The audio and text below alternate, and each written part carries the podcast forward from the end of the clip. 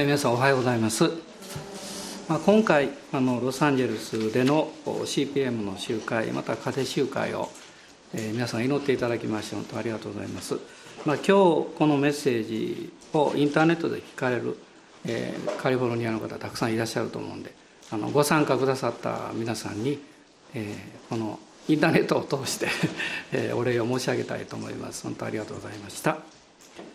早速ですがあのマタイによる福音書の6章の9節から13節のところをまず読みましょう、まあ、主の祈りについて、え何回かずっとお話をしてまいりました。マタイによる福音書の6章の9節から13節です、えご一緒にお見ください。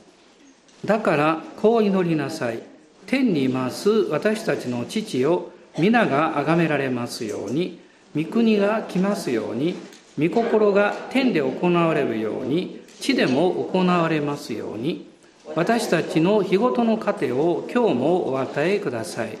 私たちの負い目をお許しください。私たちも私たちに負い目のある人たちを許しました。私たちを試みに合わせないで悪からお救いください。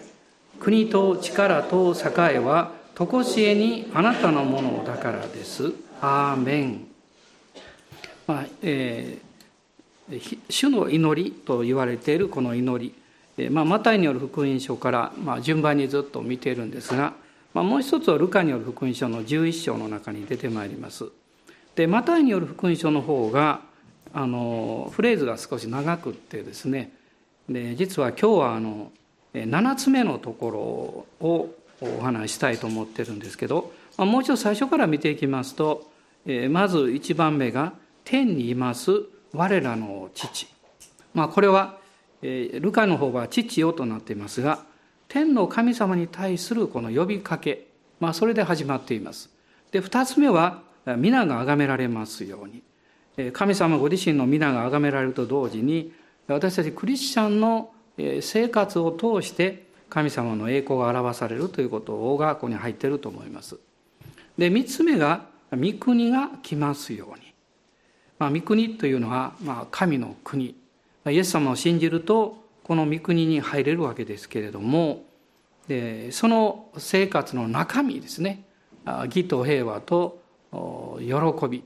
それが満ちてくるように。でこの4つ目が御心が天で行われるように地でも行われますように、まあ、神様のこの天の内容がですねこの地上になされるようにということです。でこの今まで見てきたこの4つのフレーズをこう一言で言うとですねこれは神様の恵みっていうことを表していると思います。ですからこの祈りの出発点は神の恵みであってそしてその恵みの中身というものを私たちは具体的にまあ、主によって教えられてるんだということがわかるんですね。そしてこの5つ目が私たちの日ごとの糧を今日もお与えください。まあ、これはまさに恵みの中身、霊的祝福祝福を受けるということです。まあ、糧というのは霊的な糧もあれば魂の糧もあればまたこの肉体健康の糧というのもあるわけですね。それは神様の恵みの中にあるものを私たち受け取るということです。まあ、イザヤ書の55章を見ますと、まあ、天から雨や雪が降ってきて地を潤してそしてそこから穀物が生まれる、ね、種をまいて産物が生まれるということが書かれていますけども、えー、まさにそのことを表していると思うんですね。えー、そして、まあ、前回お話ししましたのが6つ目なんですが私たちの負い目をお許しください。この「負い目」っていう言葉はあの当時のこのユダヤ的な表現ではですね神様が人に対して当然果たすべきことを果たしていない。あるいはこのお互いの関係にも含まれますけど払うべきものを払ってないとか義務を果たさないでそのまま放っておいてしまった。そういうことをこの「負い目」という表現で表していたそうです。でもこの祈りの中にはイエス様の十字架の贖いがそれらを全部覆ってくれているんだということがこの見られるんですね。私たちの人生というかこの生活の中には、まあ、いろんな負い目があります。その生活に関わるものあるいはえー、降りかかってくる困難とかですね、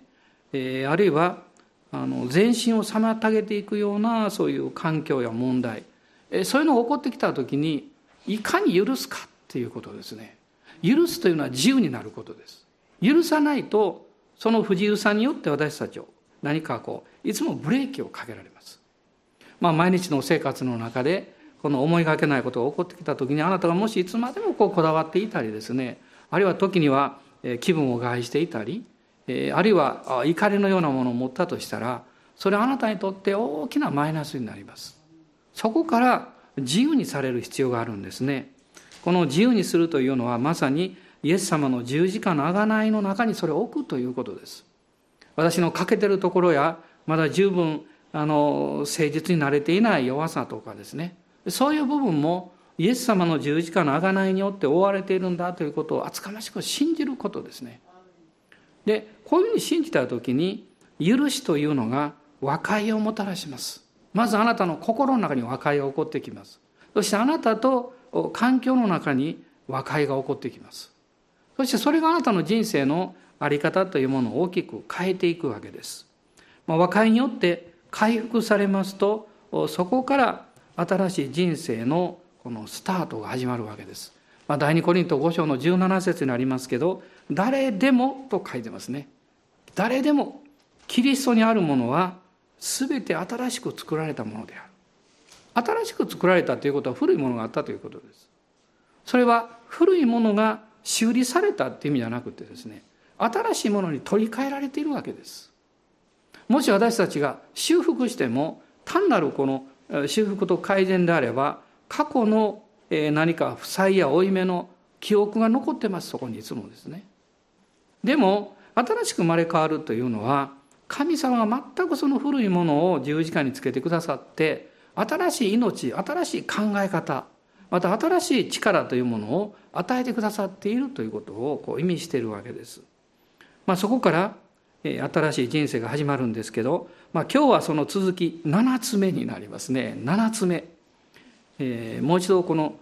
えー、19節の前半だけを見たいと思いますが私たちを試みに合わせないで悪からお救いください。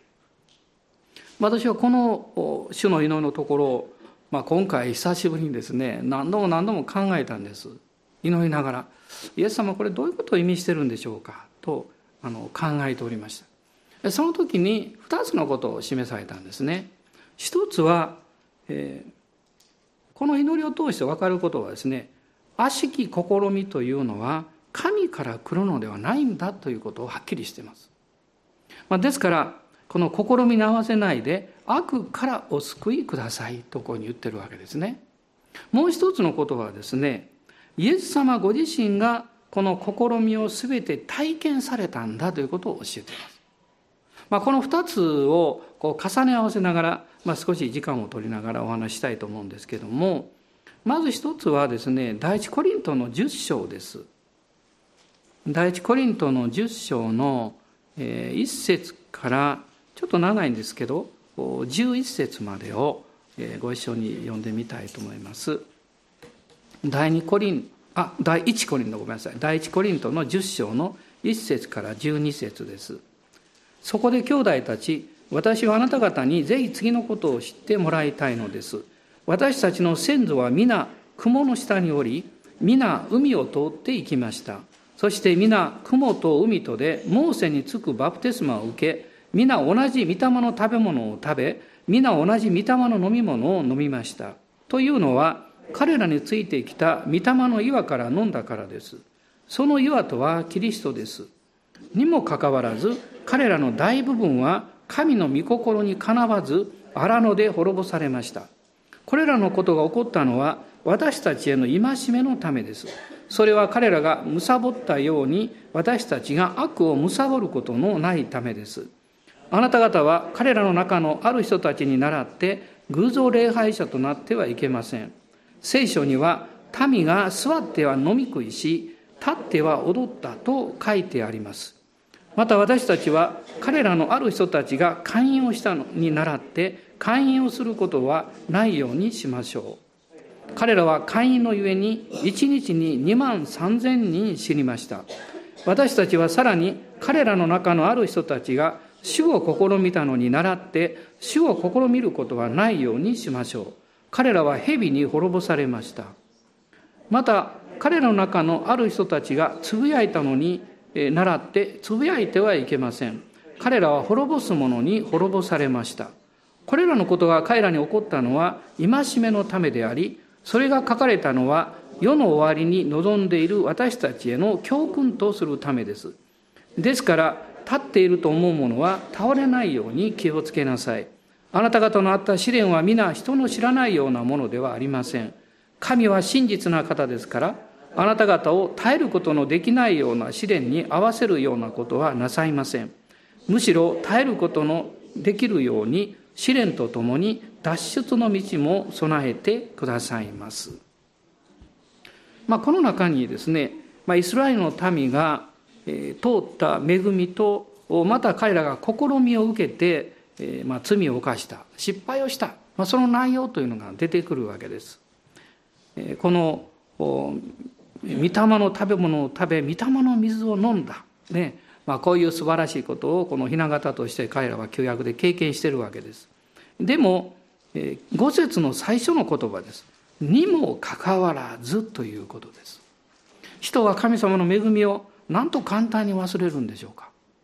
あるいは神様がよくしてくださったことを少し何か変化が起こって環境や状況が変わると全くなかったかのようにそれらに感謝することをしなくなるんですね。まあここに人間の罪深さがあると思います。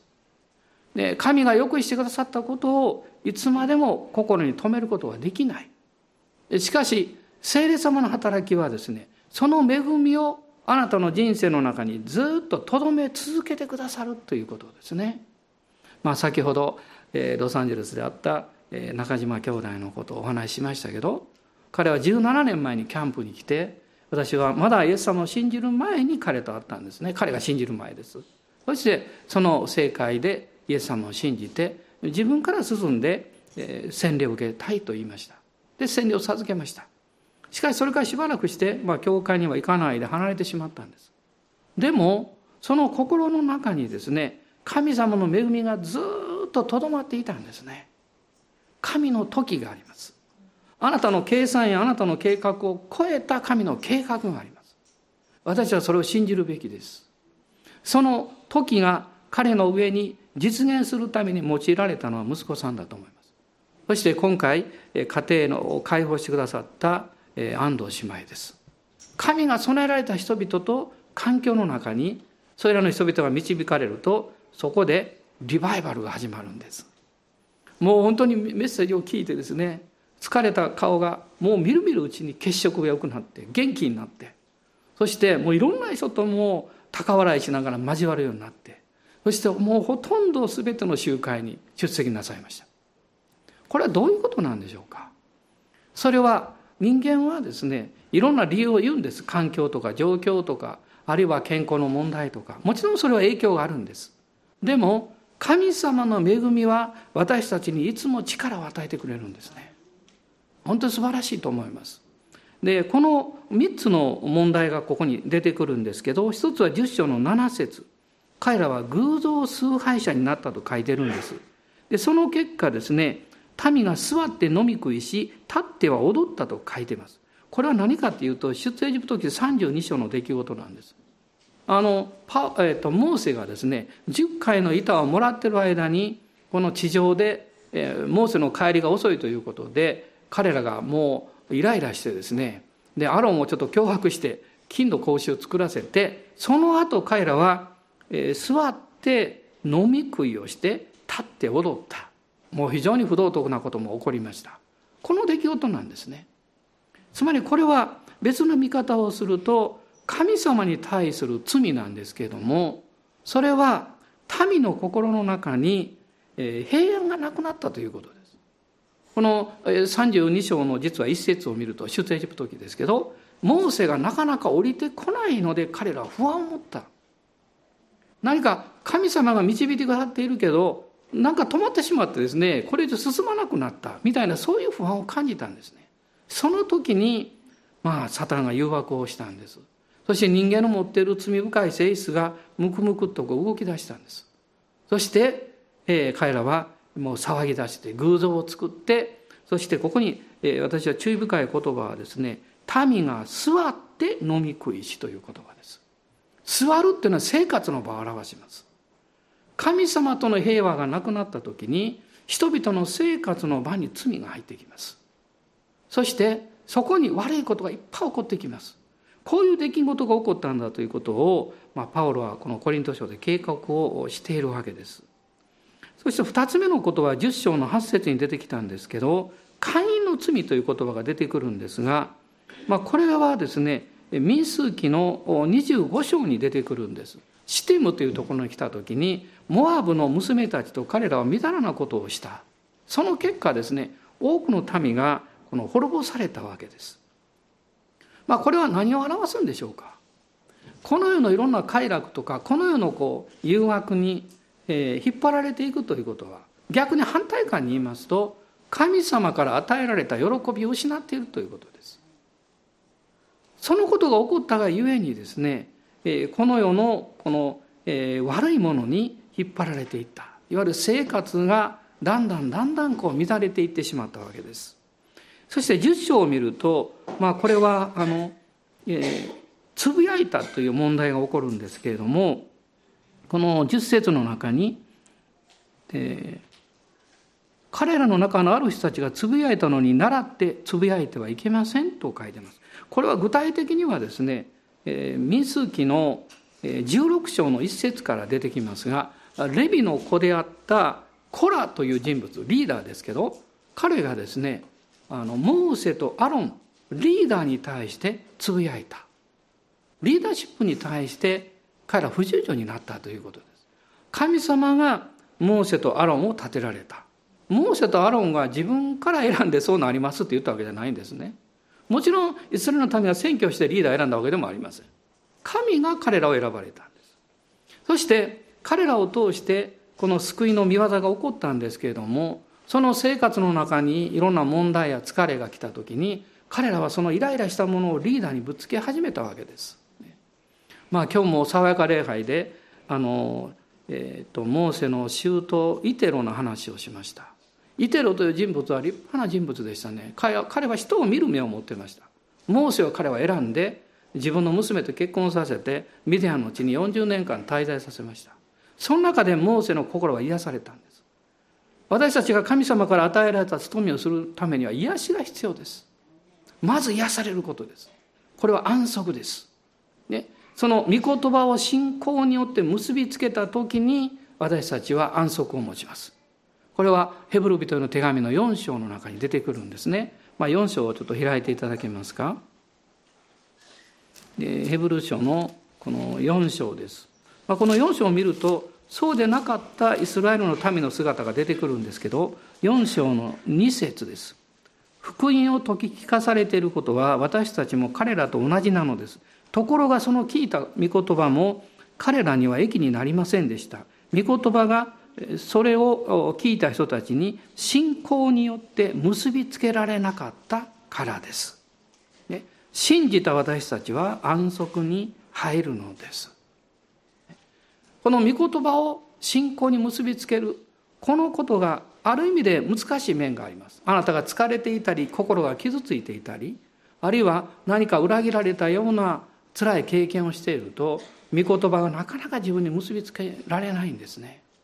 ですから神様は神様の愛をまずあなたに注いであなたを癒してくださいます。時間をかける必要があります。時には自分のしている仕事や働きから離れて安息する必要があります。時には旅に出てこのくつろぐ経験が実際的に必要なんです。私はあの結婚式の祝辞の時には必ず言うんですね。少なくとも一月に一回は奥さんと二人でもう家族から離れて食事に行ってください食事をすることは目的じゃないんですその生活の現実の場から離れるということは私たちには実際必要なんですねでそこで私たちはもう一度イエス様のを向いてまたお互いが交わりを持って癒されていくわけです。まあ、イテロはモーセにそれを提供しました。そしてモーセが神様のあの芝の燃える芝から御声を聞いて従った時にですねモーセはこの義理のお父さんにどういうふうに説明してエジプト行こうかと考えたと思います。お世話になってですよ。また、えー、妻や子供たちを置いていかなきゃいけない。モーセ二人の息子をもうすでに設けておりました。で彼が言ったのはですねあのお父さんあのエジプトに帰って親戚に会いに行ってきますと言ったんですね。まあこれは皆さん一つエジプト記読んだら書かれています。その時イテロはですねモーセを見抜いていたと思います。この人物は普通の人物じゃないって。そのユダヘブロ人でありながらイスラエエジプトの王宮で育ってそして、えー、まあ、過ちを犯して逃げてきたとはいえですね。これは何か神様の大きな計画があるんだろうと彼はうすうす感じていたでしょう。そして40年も一緒に生活をしてその人柄とかあるいは心の中に深く何か眠っているものとか感じないはずがないんですね。私も時々、え、誰かとお会いしてしばらく時を過ごした時にあこの人の心の中に何か大きな宝の箱のようなものがあってそれがまだ開かれていないなと感じる時があります。まあ、先日も、えー、ある方と会ってそれを感じました。そしてその人の家族に言いました。本人に言わないでくださいねと言いました。神様このあの方の上に特別な計画を持っています。でも時が来たら必ず分かりますけど祈っておいてあげてください。あなたも時々家族やあるいは兄弟姉妹のためにそれを感じる時があるでしょう。それは人を見る目なんです。何を見るか。神がその人に託された使命や計画を見つけ出すということです。神様がその人の上に置いておられる臨在の見てをあなたが洞察するということです。私は主が必ず導いてくださるんだと信じるんです。信じる者は慌てることはありませんって書いてますけど 本当にそうだと思いますね。信じられないから慌てるんですね。人を急がせるんです。イテロは安心して生きなさいとモーセに言いました。それだけです。理由は聞きませんでした。聞く必要はありません。あなたがもう神様を大きく信頼できなければできないほどその人を信頼できなければできないほど理由を聞きます。なぜそうするの？どうして？いつ？ってこう聞きます。聞くことは悪いわけじゃないんです。でも聞きすぎます。でももしあなたが信じてあげたらどうなんでしょうか。神様がその人の中に与えられた願いや働きをその人がのびのびと自由にできるために信頼してあげるときにその人は必ず成長します。必ず成長します。先日実は、えー、ロサンゼルスに行った時に、えー、ある牧師夫人がで私にこう言いました。あの先生の奥さんに会いたいんですと言いました。どうしてって言うと奥さんがいなかったら今の先生はこういうふうになってなかったでしょと言われました。そうだと思いました。ね。それが奥さんでなくってもあなたの家族であったり祈りの友があなたを形成させます。あなたを作り変えていきます。でもそこには、えーえー、前に立つものと背後で見守って、えー、支援してあげるもの違う使命があります、ね、立つものは直接の戦いがあります。まずバトル戦場に入っていきます。でも背後で支えるものはですね黙って忍耐しそしていろんなこの時には誤解やえー、というか戦いを受け止めていかなきゃいけない苦しさがあります。神様はきっと、えー、天国に行ったら最善に立つ人とある意味ではそれ以上、えー、支援している人の祝福が祝福が大きいんでしょうね。ダビデがあの戦いに行って帰ってきた時に川向こうで待っていた人にも同じようにこの分取り物を分け与えたように私たちも主から与えられてる使命があるんだっていうことを忘れてはいけないんですね。まあこの10日間ですね、えー、共に向こうの地に行ってくださった十数名の方がいらっしゃいますけど彼らの祈りに私はとても感謝してますがそれと同じ同じぐらいですねこの背後で日本で祈ってくださった皆様方やまたこの教会のメンバーではないんですけど、えー、私がそういうふうに行くことを知っていらっしゃるたくさんの方がいますその方たちが祈ってくださっているんです私はそれを決して忘れません私たちは共に神様からの祝福をこの受け取るものなんですね。まあこの安息を失ったために彼らはつぶやいたわけです。で、えー、興味深いのはですねこの第一コリント10章に戻りますけれどもこの10章のえ6節のえ言葉なんですね。え10章の6節です。6節もう一度見てください。これらのことが起こったのは私たちへの慰めのためです。それは彼らが貪ったように私たちが悪を貪ることのないためですこう書いてます。貪るということ。まあこれは第一、ヨハネの2章の15から17にありますけど、肉の欲、目の欲、暮らし向きの自慢ということも関わってきます。神様が委ねてくださった恵みで満足しないで、他のものを欲しがるということですね。でも、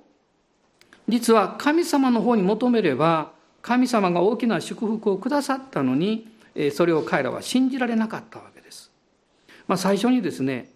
この7つ目の祈りは、あの、悪しき試みが神から来るんではないということを教えていると言いました。それはどういう意味かというとですね、あの、心の、心の中に責めるものや、えー、敗北感が大きいと何か悪いことが起こった時に神がそうなさったというふうに考えてしまう。つまり、あなたの心の中に癒しが起こり、その罪が許されている、自分の人生というのが贖われているんだということを深く経験すればするほど悪しきことが起こってもそれがあなたの身に降りかかってくることが起こっても神がそうなさったとは考えないんですね。まあ、一度あの中国に行きましてそのリーダーの夫人の方が証しをされた証しはもう非常に心の中に残っています。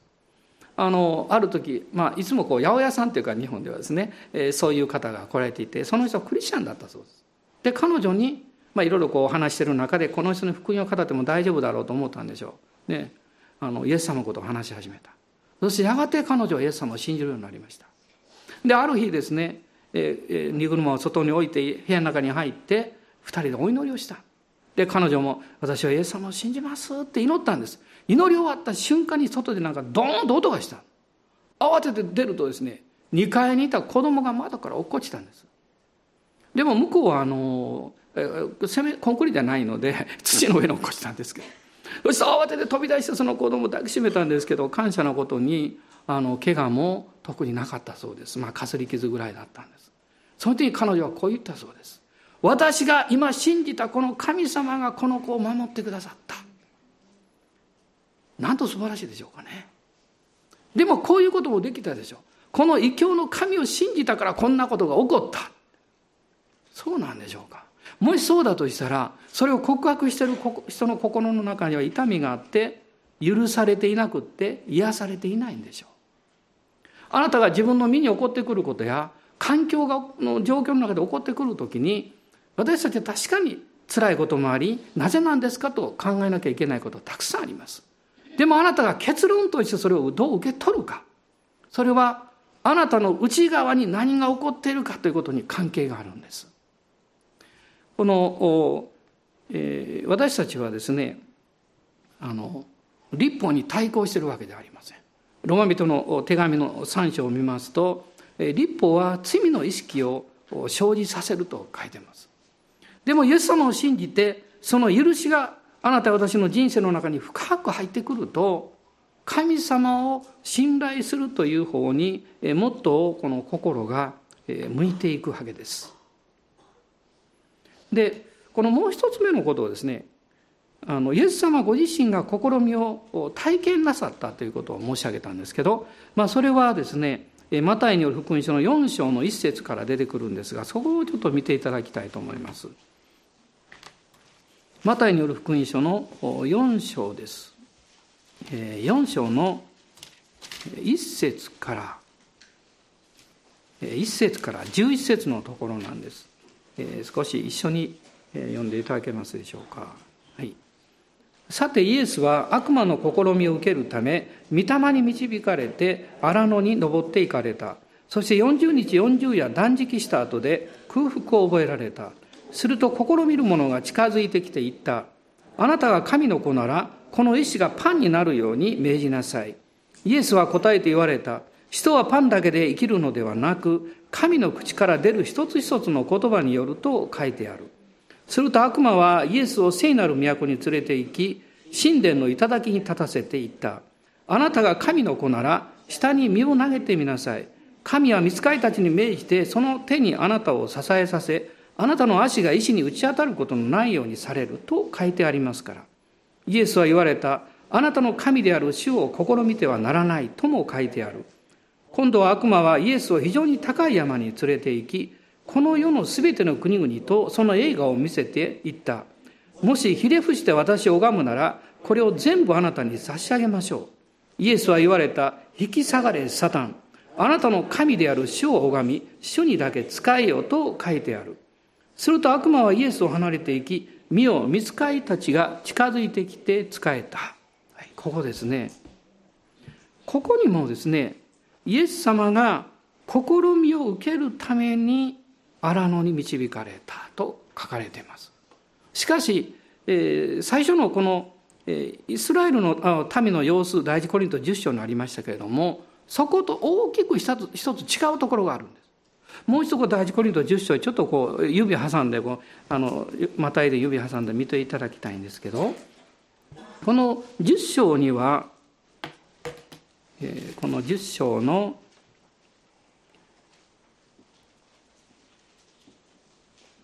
6節のところですね。10章の6節です。これらのことが起こったのは私たちの戒めのためです。それは彼らがむさぼったように私たちが悪を貪ることのないためです。この旧約の出てくるこのイスラエルの民はですね自分の欲に導かれたんです。貪りというですね自分の欲にむさえ導かれていってこれらの災いが起こっていった。ところがこのマタイによる福音書のイエス様の方を見ますと同じように試みを受けてしかも悪魔の試みと書いてますがイエス様は御霊に導かれて荒野に登っていかれたと書いてます。これはどういう違いなんでしょうか？まあ普通に考えればですねやっぱりイエス様だからそうでしょうということで言ってしまった終わりなんです。そういうことじゃないですね。イスラエルの民は自分中心に物事を考え自分の生活のことで心がいっぱいになっていたので自分の欲に導かれたということですイエス様は人間となられたわけですから人の弱さを全部ご理解なさるわけですこのイエス様は神様の御心に従うことに心を向けておられたんです私たちのですからチャレンジは非常に単純明快ですあなたの心を主に向けなさいということです。あなたの心をその生活の場において神に向けようということです。そうすれば、御霊が導いてくださる。同じような悪魔の試みがあって試練があるんです。しかしその真っ只中にいる時に欲に導かれて、もっと言い方をすると自分というものが中心になって導かれているか、御霊に導かれているかによって全く内容が変わってきます。このマタイによる福音書の中には3つの試みがあるんですけれども、まあ、一つはですね信仰の試みですねあの一生パンに変えようとこう言われるわけです。これはもう空腹の絶頂でですねこのもう少しすれば死をもたらすかもしれないという状況の中でこの試みがありました。まあ私に一生パンに変えようと言っても私もできませんからね。それ誘惑にならないんです。でもイエス様は一生パンに変える力を持ってるんです。だから悪魔が誘惑したんです。つまり敵はですねあなたができる能力とか可能性を巧みに用いて神様から心を引き離して自分のために使うように導こうとします。これは誘惑です。その中でイエス様は神の口から出る一つの一つ一つの言葉によって生きると書いてあるとおっしゃるんですね。つまりそれは何の何によって生きるのかということの深い試みでもあるわけです。そして二つ目がですねあの、えー、この五節以下ですね今度は聖なる都に連れて行ってこの主を試みてあなたは神の子なら下に身を投げてみなさい。で見つかりが来てあなたを救ってくれるでしょうとこういうわけです。その時にイエス様が、えー7節ですね。あなたの神である主を試みてはならないと書いてあるってこう言うんですね。つまりそれは、えー、何かどのように生きるのかということと関係があります。まあ私たちは、えー、自然に自分の古き人とか、えー、この不従順な頑固な自我に導かれやすいそういう性質を持ってるんですけどもでも何かこういうふうにしても大丈夫だろうっていうことじゃなくってそのことを主に聞くんですよということを教えられるんですね。そしてこの3つ目が、まあ、信仰の従順の試みです。何のために生きるのかというような試みです。悪魔は高い山に非常に高い山に連れて行って全ての国々と映画を見せてもし私にただひれ伏すことをさえすればこれを全部あなたにあげようって言うんです。悪魔は巧みに巧妙にですね誘惑します。イエス様が来られた目的はこの世の全てをあなたが贖うためでしょうって別に十字架にかからなくってもあの私にもう頭を下げればそれで全部あげますよと言うんですね。それに対してイエス様はここで厳しく言われます。イエスは言われた引き下がれサタン。サタンに対して引き下がれとこう言うんですね。あのサタンを退けということはもう一つ思い出しますね。ペテロがですねイエス様が十字架につけられることを語られた時にそれを否定してそんなこと起こらないでしょうって言うんですね。その時にまあ弟子の中でイエス様から直接サタンを下がれって言われたのはイエスペテロだけだと思うんですけどでも注意深く見るとですね違いがあるんです。この箇所はサタンに対して引き下がれって言ってます。あのペテロにイエス様がおっしゃった時それはマタイによる福音書のえー、18章に出てくるんですけど18章をちょっと見てください。えー、あごめんなさい18章16章ですね。16章を見ていただきたいんですが16章の、えー、23節です、えー、16章の23節。しかしイエスは振り向いてペテロに言われた「下がれサタン。あなたは私の邪魔をするものだとおっしゃった。でここにですねイエスは振り向いてって書いてるんですけど私は振り向いてってどういう意味かよく分からなかったんですね。でペテロの方向見たのかなと思ったんです。でも小約聖書を見ると違うって分かるんです。この振り向くっていうのはペテロの方向いていたイエス様が横を向いた。あのペテロが言ったからイエス様はペテロの方を向いたっていう意味じゃないんです。逆なんです。ペテロと話をしていたでペテロがですね十字架を否定するようなことを言いましたからその時にイエス様がわざわざ身を横に向いてペテロに言ったんです。下がれ。つまりそれはペテロに言ってるんじゃないんですこれは。ペテロの背後からペテロにそういうふうに誘惑をしてきているサタンに対して退けと言ってるんです。だからペテロにまっすぐ言ってるわけじゃありません。もしイエス様にまっすぐ見られてそんなこと言われたらペテロ吹っ飛んだと思います本当に。あの、あの、ゲッセマの園でですね、イエス様を捕まえに来た兵士たちが倒れたでしょ。それぐらいの権威と力があるんですよ。でも、イエス様は横を向いてペテロに言ったんです。ペテロではないんですね。間違ってるところを訂正しようとされた。私、進学校に入って、あの、一度ですね、こういう経験があるんですね。あの、その当時、あの、フレッド・スンベリ先生が校長先生でした。で、ある朝ですね、あの、廊下で会ったんです。で先生がニコニコしながら「おブラザーフックのグッモーニング」って言ってですね手を差し伸べた。私もちろん手を差し伸べた。ところが先生がこうして手を差し伸べた。どういう意味か分かります？私えっ？と思いました。それはですね、えー、私はこの人の目を見て話すのが苦手だったんです。だから挨拶する時もおはようございます」みたいなこういう姿勢だった。だから先生はそれはダメだよってことを教えるためにですね身をもって体験できるようにされたんです。そんなこと普通あまりしないかも分かりません。私はその後分かりました。先生が何を教えようとしておられたか。私すごく感謝しました。でも温かい手でしっかり握ってくれました。つまりそれはどういう意味ですか。ブラザー服の私はあなたを拒絶してないよって。あなたは私の愛してる兄弟だよって。でもあなたのその態度であなたは無意識にやってることを直さなきゃいけないことがあるんだよ。ということを教えてくれた。私を否定したんじゃなくて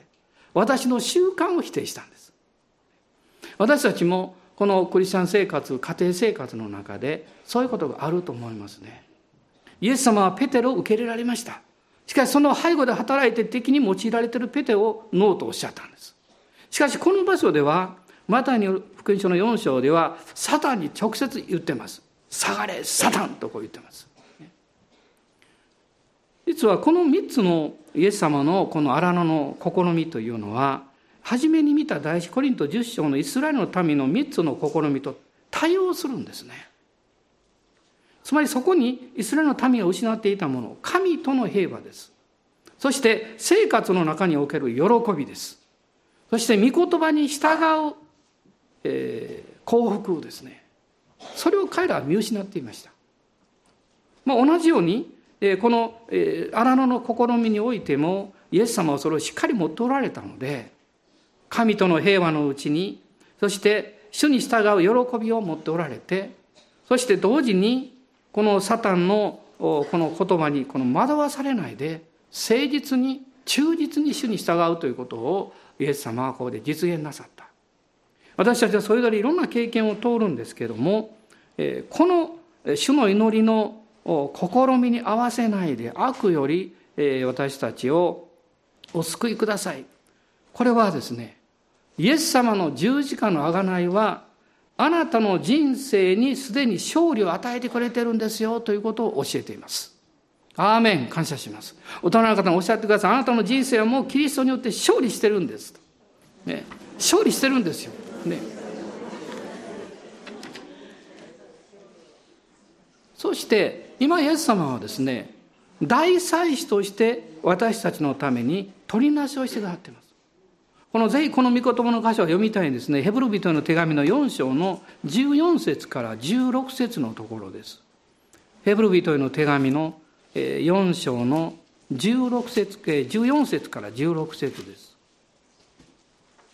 もうどうぞこの箇所を何かあるたんびにぜひ読み返していただきたいと思います。ご支援どうぞ。さて私たちのためには、もろもろの天を通られた偉大な大祭司である神の子イエスがおられるのですから、私たちの信仰の告白を固く保とうではありませんか。私たちの大祭司は私たちの弱さに同情できない方ではありません。罪を犯されませんでしたが、すべての点で私たちと同じように試みに遭われたのです。ですから私たちは憐れみを受け、また恵みをいただいて、折にかなった助けを受けるために、大胆に恵みの御座に近づこうではありませんか。アーメン。イエス様はすでにこの試みに勝利をなさった。そして今大祭司としてあなたのために取りなしておられる。ローマ書の8章の26節を見ると、聖霊様が弱い私たちのために取りなしておられる。エペソ書の6章の18節を見ると、すべての生徒たちがあなたのために取りなしとしている。私も今回強く感じました皆様の祈りですね。私も祈っています。私たちにはイエス様の祭司としての祈りと御霊の内なる取りなしと兄弟姉妹生徒たちの取りなしがあるんですねですから試みが来た時にまず恐れないでくださいそして主の方を向きましょう自分の生活や状況の方に目を留めると私は罠に入りますキリストを見上げるんです神の方に顔を上げるんですそしてこう言うんです私たちの愛する主がすでに勝利を取ってくださったそして同じ兄弟姉妹も試みに合ってるけれども、私たちは祈り合って、助け合って力を受けることができるということです。アーメン感謝します。どうぞお立ち上がりください。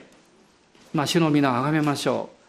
今皆さんの中で辛い経験をとっておられる方もいらっしゃるでしょうし、あるいはこのメッセージを聞いておられる皆さんの中で、戦いの真っ最中の方もおられるでしょう。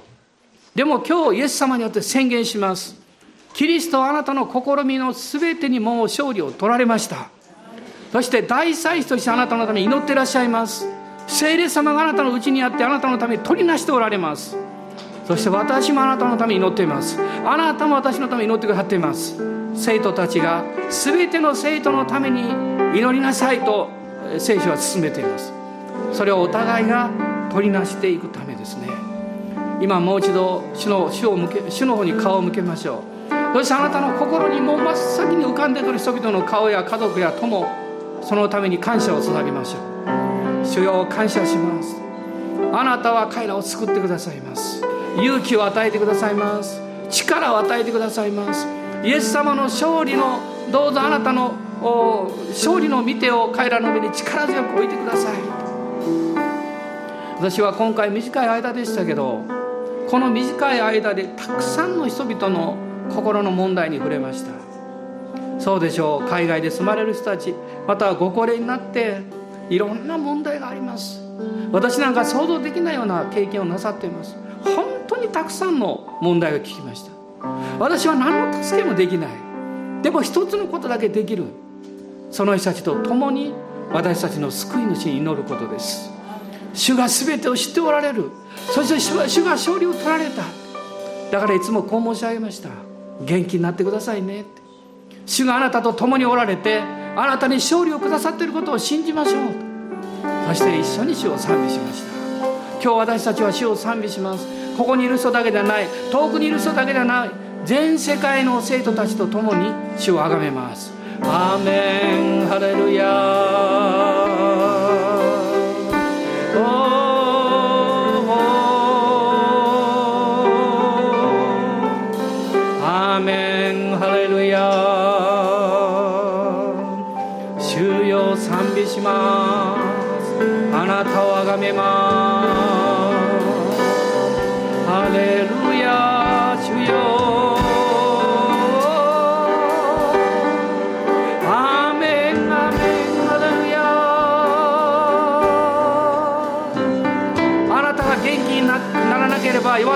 強めることはできません。あなたに喜びがあふれないと悲しんでる人に喜びを分け与えることはできません。聖霊様が今日望んでくださいます。アーメン。アーメン。ハレルヤ。ハレルヤ。感謝します。アーメン。主よ今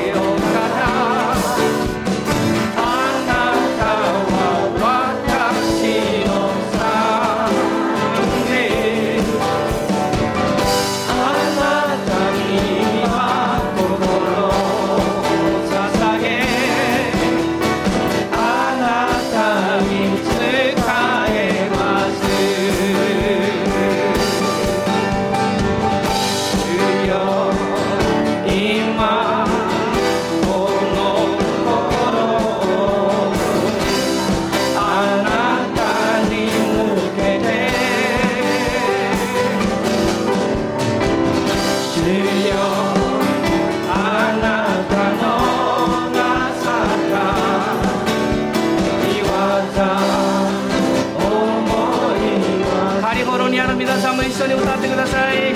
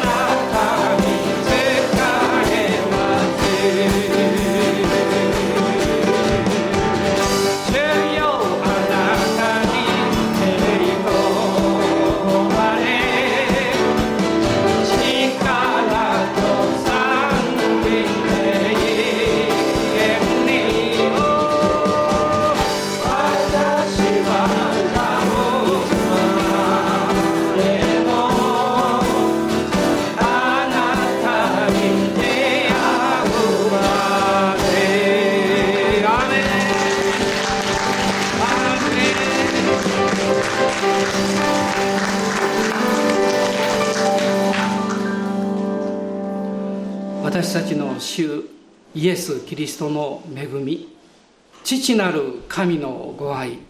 精霊の親しき御交わりが私たち一同と共にこの新しい週一人一人の上にあなたの限りない油注ぎが豊かにありますように。アーメン。